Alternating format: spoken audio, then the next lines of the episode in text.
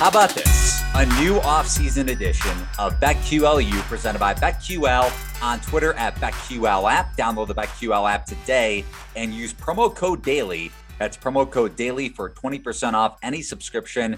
BetQL helps you beat the sportsbook and it assists you, a sports bettor of all types, from the first-time bettors to a hardcore bettor, making more informed betting decisions using data and analytics. BetQL's algorithms analyze over 350,000 unique bets every year in real time to help you get an edge over the sports books.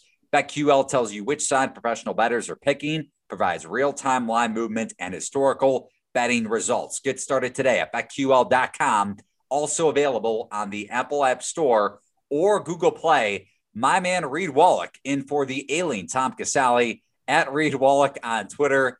I, of course, am Eli Hershkovich at Eli Hershkovich on Twitter. This is the BetQLU podcast, a college basketball betting podcast. And Reed, I got it started off with saying the last article we did on college basketball, you picked Gonzaga. I picked Baylor to win it all, or I picked Baylor to cover against the spread. And that's all that matters. My bet cashed, your bet lost. Yeah. Uh, you know, it was a good old fashioned boat race from the jump. Uh, you know, I would attribute it as just complete wrong side. Um, Gonzaga just looked like they were honestly a little let down after uh, after the UCLA game, the Jalen Suggs half court buzzer beater. Maybe I didn't factor that in enough.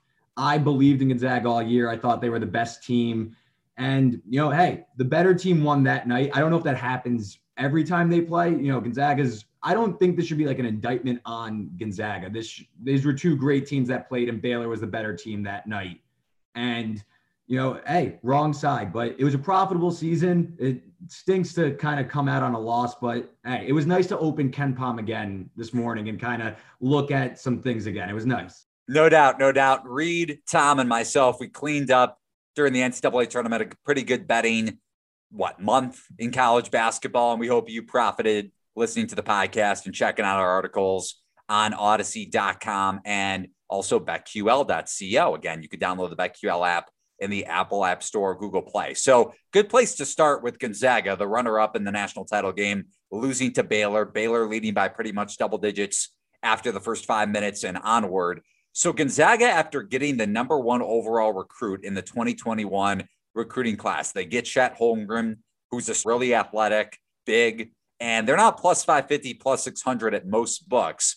My issue with Gonzaga going into next year is you're getting Nembhard back most likely. Drew Timme is most likely coming back. I don't know how he goes to the draft after getting exposed in the title game against that Baylor interior defense.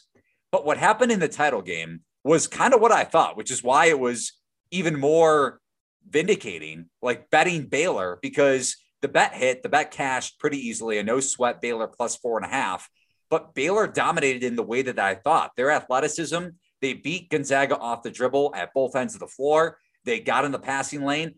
I don't see how Gonzaga's defense, like they might get to the Final Four again, especially with Holmgren, can switch pretty much at every position, not just an offensive threat. It's not just going to be your typical Mark Few offensive team. But defensively, like Baylor has really had really athletic guards with Jared Butler, Davion Mitchell, MaCio Teague, and even Jonathan Tchamwa Tchatchoua they had athletic bigs that can get into the passing lane. They disrupted pretty much from the jump. Like I would say maybe 50% of Gonzaga's offensive sets where the Bulldogs weren't able to get comfortable. How does that change again? How is Gonzaga able to match up against that type of athleticism when they don't have it themselves? That's the problem to me going into next season is if you want to take a Gonzaga future right now at plus 550, number one, where's the value? Number two, how are they improving at both ends of the floor when you match up against a team like that? Yeah, no, I agree. I don't see value in taking Gonzaga future right now. Maybe mid-season. I mean, this team is still going to be an offensive juggernaut with Timme inside, Holmgren's ability to stretch the floor. I mean, he put up video game like numbers this past year in high school. He shot, I think, 80% from the field. I mean, he is he's an elite offensive player. And look, Nembhard is solid. He's a game manager, I would say. They have another top 15 recruit coming in, Hunter Sallis, who is going to help, but I agree with you. This isn't going to be a team that's going to st- is going to generate a ton of stops. So is that that could run into an issue in the tournament when the game slows down, when a high ball pressure Baylor team, you know, not Baylor exactly, but a Baylor S team comes into play. So right now, would not touch Gonzaga. I think that there's more value in kind of the teams right now, actually. Now, before we bring on a very special guest, the head coach of Kansas State men's basketball, Bruce Weber, going to join myself and Reed Wallach on BetQLU. Reed, your favorite transfer in the college basketball offseason thus far? Because it doesn't have to be a, a transfer that turns a team into a title contender, even though there have been some of those so far. Just a, a fun one from a betting perspective, from a team that might have some value going into next year. The one that stands out to me, just because I, I love the guy, he's like 6'10, he's got great hair, and they have a new coach in Porter Moser who can work with bigs really well. It's Tanner Groves, the Eastern Washington transfer. They're also bringing in the Duke guard, Goldwire, who's a really good defensive guard. That honestly should be a pretty good pickup, even though you're losing Reaves and and Harmon, who are really good scorers and guys that can handle the ball. You bring in a guard with experience who could also handle it in Goldwire. But I love what Porter Moser did with Cameron Krutwig at Loyola. And I know Groves is a different four, but he's also more versatile and he could stretch the floor. He could also handle the ball as a point forward, like around the elbow. So I, I know Oklahoma is going to be different next year. Losing Brady Manek. Groves against Kansas twice under Porter Moser, even though the jury is still out on Moser as a potential up and coming division one coach at, at that kind of a, a, program and that kind of a conference. But I love the fit for from a, a player coach standpoint. No, definitely. And you made a great point about Groves maybe being more of a step out on the perimeter threat versus Krutwig, who is more of a on the block operate from there. So I agree. I love that move. Porter Moser, Porter Moser's pressing all the right buttons so far in Norman. One for me, and I mean, I'm a Big Ten guy. I went to Wisconsin. I'm not high on their future, but so Brad Davison.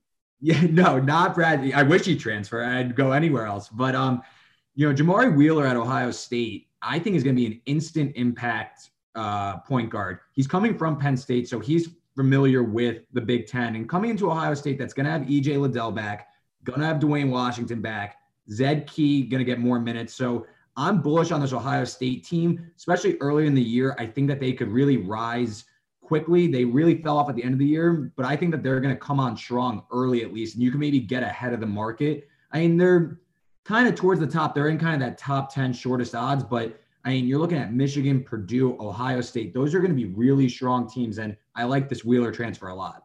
Yeah.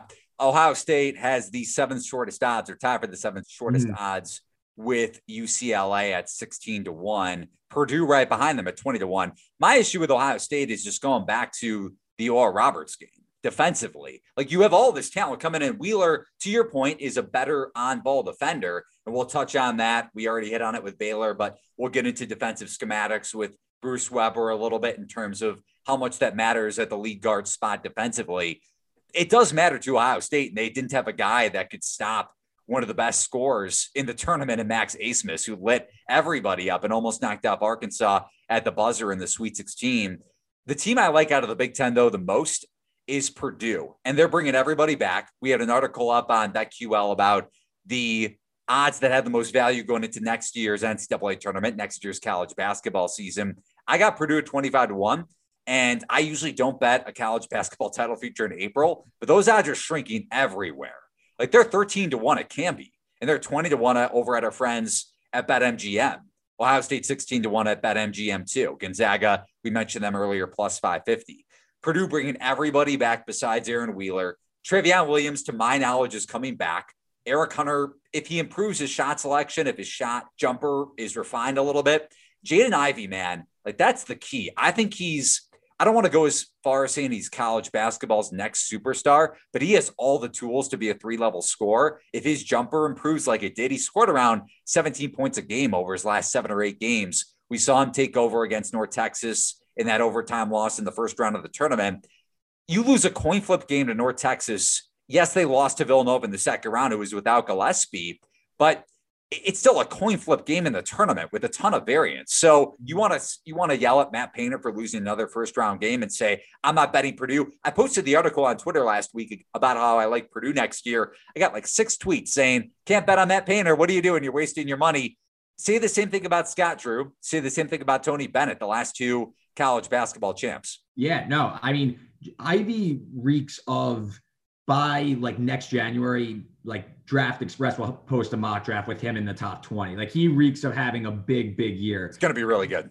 Yeah. And it's funny because I had this list of like coaches I will never bet on, and Matt Painter is on that list, but it seems like it just like you can't do it until you do it. You know, you have to, it's like a prove me wrong type thing. It's that guy with the mug, like change my mind. So listen, Scott. You love, you live for that gif or whatever yeah, it is. I mean, Iowa, that was, they didn't prove me wrong. They are who I thought they were. So I, for you next year, will go in with an open mind with Purdue because they are bringing back a lot of guys. And listen, the Big Ten is going to be a bloodbath just like last year. And maybe that overrates the like the conference as a whole, and that kind of happened in the tournament. It's going to be an interesting thing to suss out. I mean, just really quickly, the third team in there for me is Michigan. They should bring back Hunter Dickinson. They're going to have Eli Brooks back. Uh, we'll see how the rest of it works. I mean, they have the number one recruiting class. Going back to Gonzaga, they have two. Michigan has one. Juwan Howard's an emerging star as a coach. So I'm interested to see how the Big Ten kind of works itself out you know, especially as a Wisconsin guy, because Wisconsin will be far from the top. I can assure you that. Where will Nate Reuvers be playing basketball overseas? Um, Istanbul. Oh, well, good luck to him.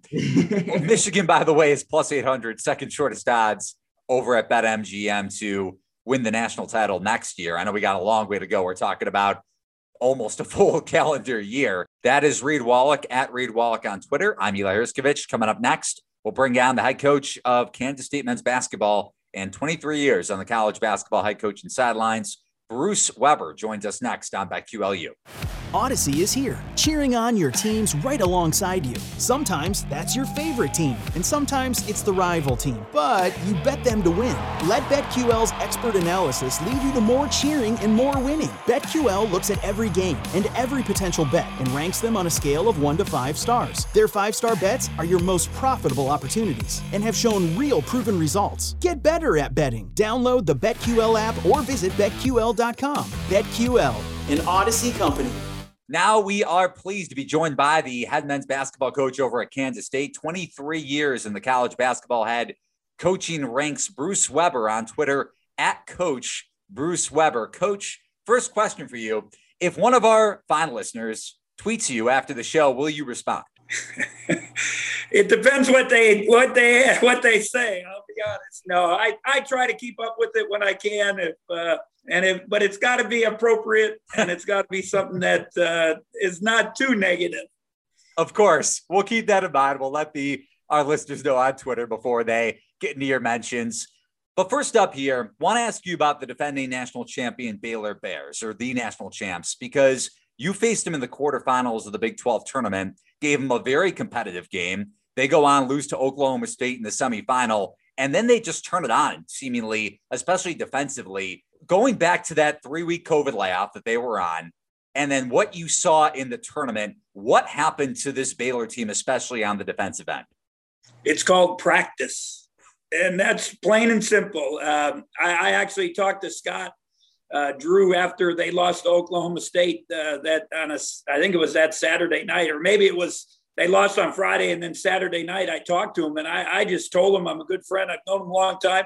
I said, Scott, you know, we're way better than we were when you beat us by infinity during the year. But your defense has got to get picked up, man, or otherwise you're not going to win a national championship. And, you know, to their credit, and he said it at the time, he said, Coach, you know how many days we practiced in the last last month? And he said three days. And it just, you know, it's like anything else. I, it happened to us early in the season. We got hit. We out of our first 30 days of practice, we only had seven guys for seven seven or seven guys for 23 days. So the other the other the other seven days we we didn't have enough to we had 10 guys. So you can't practice. You can't play basketball. Somebody asked me after one of our first games, they said it looked like you didn't practice. I said we didn't. And they like looked at me and it, like in the, you know, when we're doing the Zoom press conference, they said, What do you mean? I said, we didn't practice. You can't play unless you have 10 guys. So, you know, and, and that's, you know, you, people just didn't understand. Fans didn't understand. Media didn't understand. You know, basketball does, you just can't turn it on like that. And, you know, maybe the lead elite NBA guys, but as a team, you got to practice together and you got to get it together. And, and that's what they did. They got they got to Indianapolis. They got some practice time in, and and they went at it, and they they were really good. Uh, they they were so good defensively. They were good offensively, and they got guys that are going to get drafted. But man, when they were good defensively and locked in, they were special. You watched that Baylor Gonzaga game, and Reed and I were just hitting on this. Baylor's ball pressure, like it's one of my favorite words in college basketball, and they disrupted every single Gonzaga possession. How tough is that? Like, especially that Baylor backcourt with Davion Mitchell, Jared Butler, Davion Mitchell, seemingly the best defensive guard in college basketball, MaCio Teague, Tchamwa Tchatchoua had a couple big plays to create turnovers. Like, what is it about Scott Drew's no middle defense that causes problems and also from a development standpoint too with those guards? Well, I think one, you got older guys. And one of the things in college basketball is to stay old. Now, Gonzaga had a mixture. They had some old guys, they had some some younger guys. But the second thing I don't think people appreciate, and I know you're going to probably get into the new rule with the transfer, not only experience and being older, but it's being together as a group. And those guys have been together as a group and they've developed over the three year period and their defense got better. And then to, to Scott's credit and his, his staff's credit, they kind of took a little bit of different people in our in our league. Um, our league defends. We got really good coaches, and and they they keep it. They if you get it on the side, you're done. You're not getting it off the side. They switch ball screens. They ice ball screens. They do things you don't go against on a daily basis. So with Gonzaga, if they haven't faced that, and then they got to face, you know, in one day try to prepare, they had no chance. And and then when you add into it, you got three elite guards, really four. Flagler's pretty good too, that are bought into defense. And and when you it starts with Mitchell with ball pressure, it's kind of a lost art. But man, he took pride in it. Butler was really good at it and even Teague at times could could really change the uh, the dynamics of a game. And then you get some other athletes like Vital and Tchatchoua that could make a difference. Um, it's tough to go against, and especially with a one day prep. Yeah, definitely, coach. And you made a point right now, or right there, about the transfer portal. And obviously, this year was you know extenuating circumstances, but yep. this offseason, 1,400 plus names are in the transfer portal. And a lot of teams are finding success where they're hitting on these transfers and really integrating them well. Do you see this as the new way of college basketball where you got to do well in the portal? Or is this kind of due to the COVID year that we just had? Well, I hope it has to do with extenuating circumstances. To be honest, uh, we all knew it was going to be it was going to change college basketball. But when you add COVID into it, you add the extra season into it for the seniors. Um, it's it's it's even way beyond what we thought it would be. Uh, you know, if you I talk to old coaches, obviously our old us old fuddy duds, you know, we don't like change. But I talked to my young guys, guys that played for me, guys in their 20s, and they said, Coach, we, we can't do this. This is horrible. And if you talk to low majors, they're losing guys. You talk to high majors, they're losing guys. So it's it's really changed the dynamics of college basketball. There's no doubt. And I, and I hope I hope it's a fad. I hope it's a you know a couple year thing where you know guy and then they realize hey I need to stay at a place and develop and be part of a winner. You know, uh, one of the NBA scouts, we always have guys come in and talk to our teams. And one of them came in. You know what? One of the biggest common denominators are of guys that have been drafted in the last 10 years. Go for they it. have transferred. There was only like 15. It was like, I'm going to tell you, 3% of guys that dra- were drafted that didn't, that transferred. So it, you know, now obviously with all these guys transferring, somebody's going to have to get drafted. So you might it might change it a little bit. But you know what? The, one of the other common denominators is playing in the NCAA tournament. 85% hmm. of the guys drafted in that period played in the NCAA tournament. And then another 65 of that 85 won games.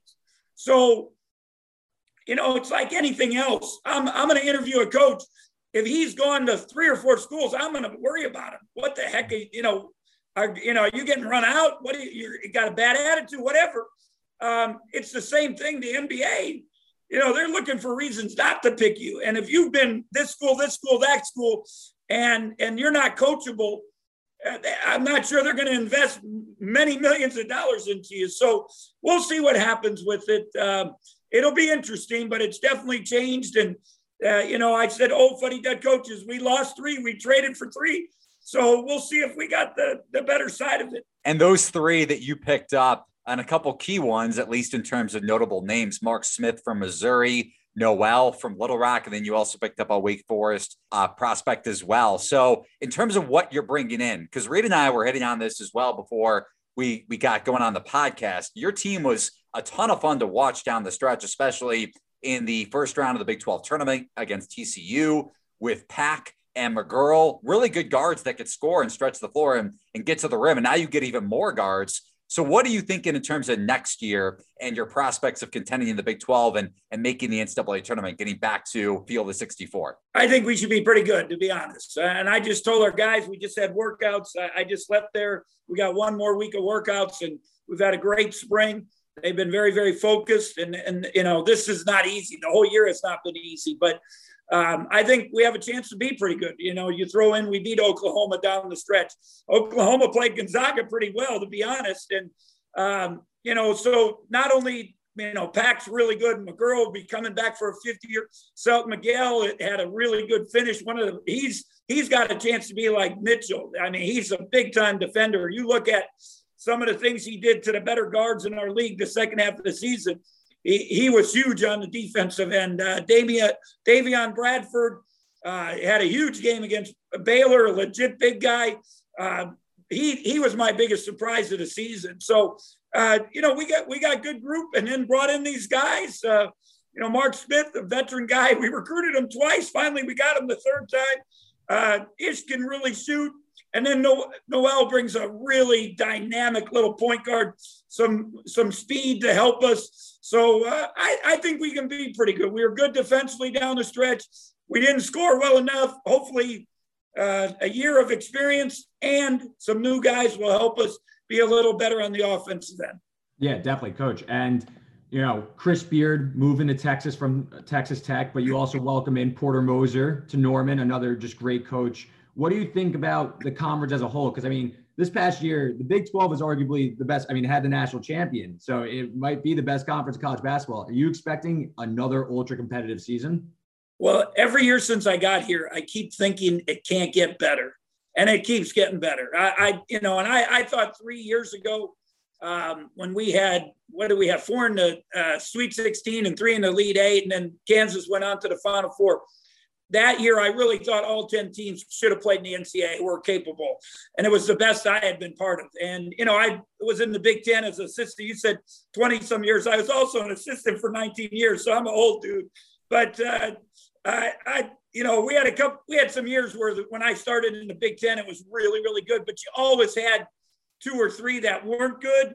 But uh, our league, top to bottom, has been special. We guard, we got great coaches. Uh, we got draft choice guys, so we got elite athletes.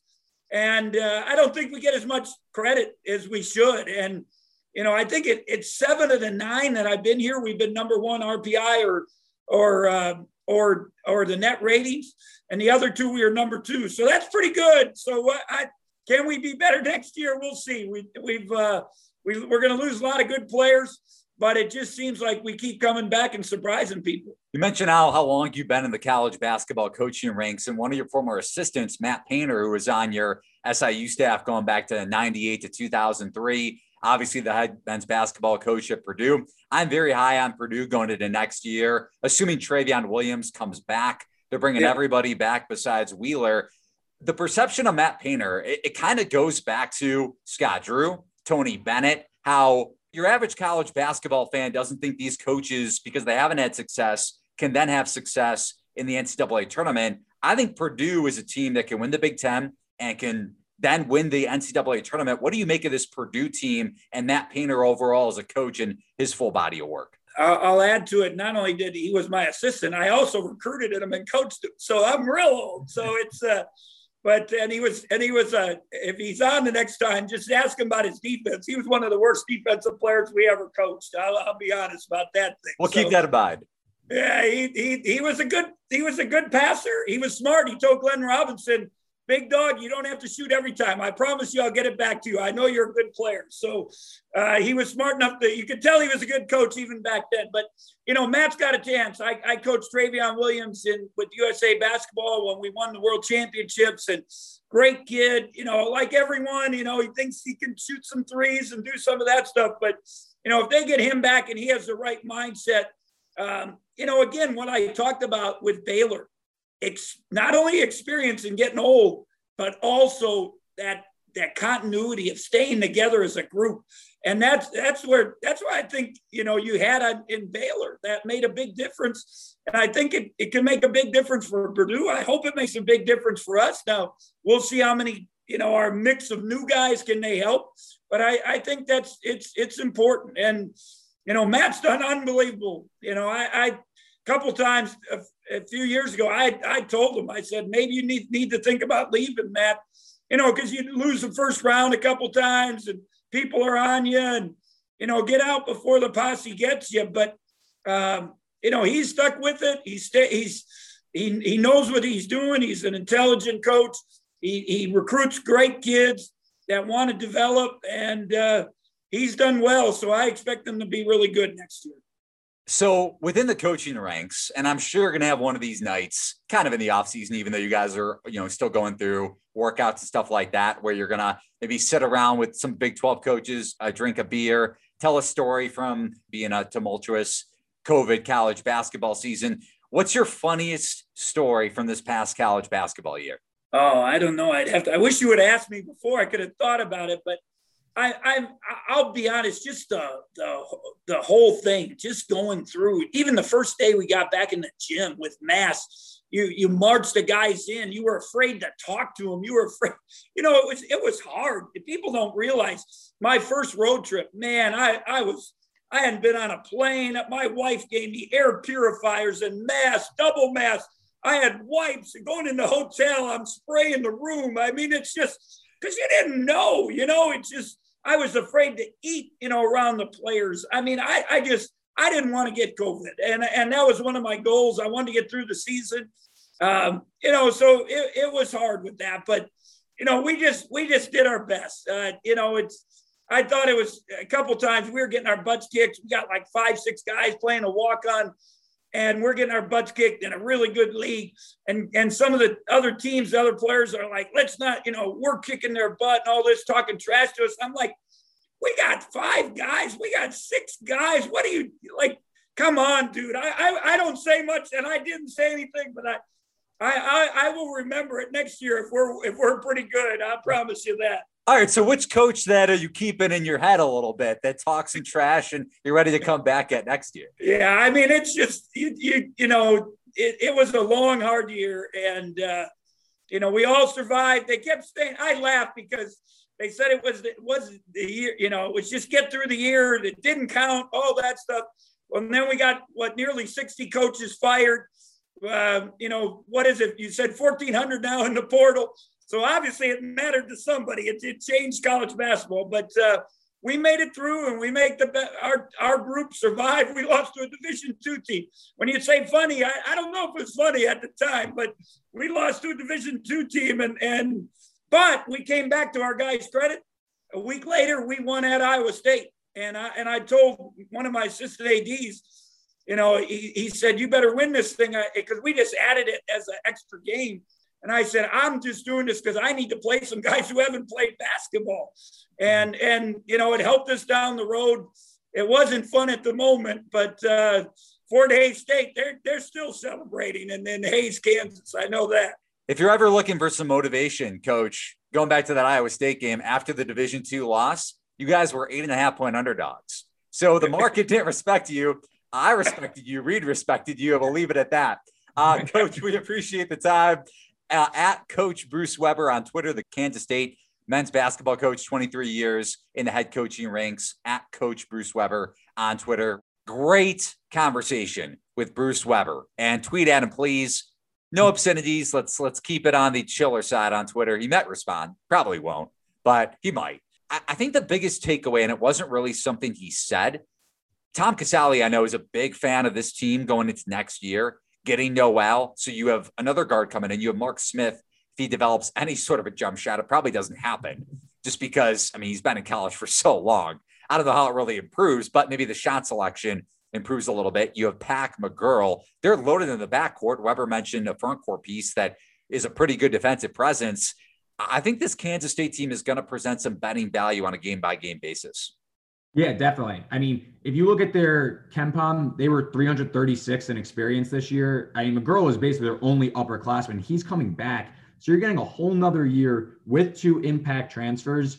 Uh, this is definitely a team on the rise in Kansas State. And you could just see Coach Weber kind of good mojo. I mean, of course, he's going to portray confidence, but it just seemed like he was, you know, excited about this team and where they're going. And they finished strong. I mean, they upset Oklahoma. They were, I believe, a double digit dog in that game. They beat TCU in the Big 12 title. So this was they this team ended on a high note, and it does seem like they're going to have some continuity that Coach Weber was talking about. So in a competitive Big 12, this might be that scrappy kind of middle of the road team that on the right night could pull some upsets. You wonder if he bet on his own team. I'm just kidding. We're not going to get into that. Going back to that that Iowa State game, that is Reed Wallach on Twitter at Reed Wallach. I'm Eli Hershkovich fun BetQLU podcast. Who knows when we'll uh, do another, but we'll probably have another coach on at some point in the off season. So be sure to stay subscribed to the BetQLU podcast. Remember to rate and review the podcast, and maybe we'll get a BetQLU t-shirt. Who knows this off season? So for Reed Wallach, for the sick, tired, and dazed Tom Casale, I'm Eli Hershkovich for another edition of BetQLU presented by BetQL.